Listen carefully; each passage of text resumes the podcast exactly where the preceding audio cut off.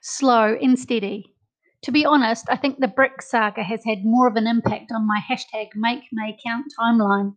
Up until the bricks entered my world, I was making great progress, but collecting them was a huge effort, and then they sat in the back of hubby the ungardener's vehicle for a couple of days while I recovered and then mustered the strength to unload them.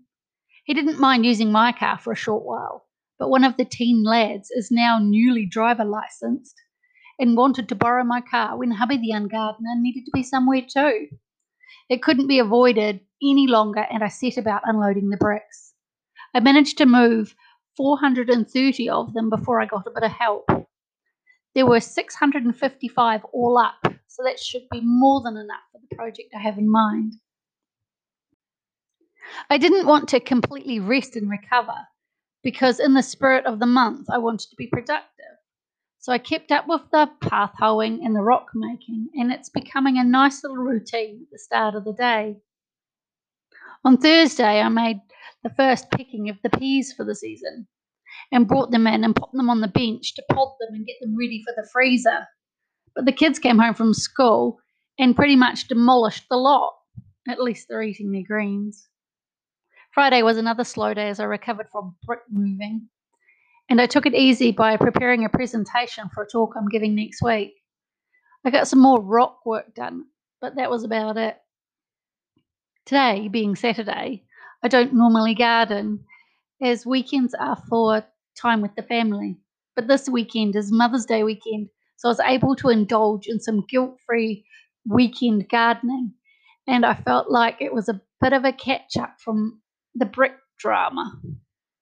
The skies have been spitting and spotting all day, which is good as we haven't had a lot of rain lately. But it isn't enough to really make a difference. I may need to drag the hose out next week.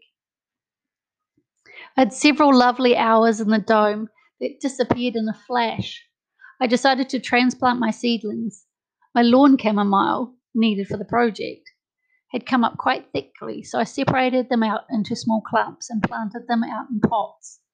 I'll probably be able to separate them out a couple more times as they get bigger before I eventually plant them out. The onions also look like they could do with moving on from the seed raising mix into some more nutrient rich potting mix so they could continue to grow on in strength. I did have them all in seed trays, but they can be a bit fiddly to plant out. So I put them together in groups of seven in individual pots, as that is how many I need to put in the rows in the garden beds when the time comes. This should make things a lot easier.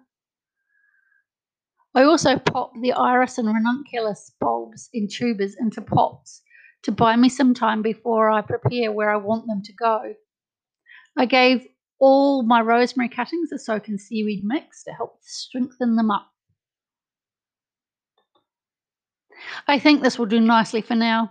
A week with the intention of being as productive as possible has helped me to find my limits, but at the same time has helped push me forward and getting the most out of the month before winter sets in. Come again soon. Week two is like a fresh start, and all going well, will be as productive, if not more. I'm Sarah the Gardener.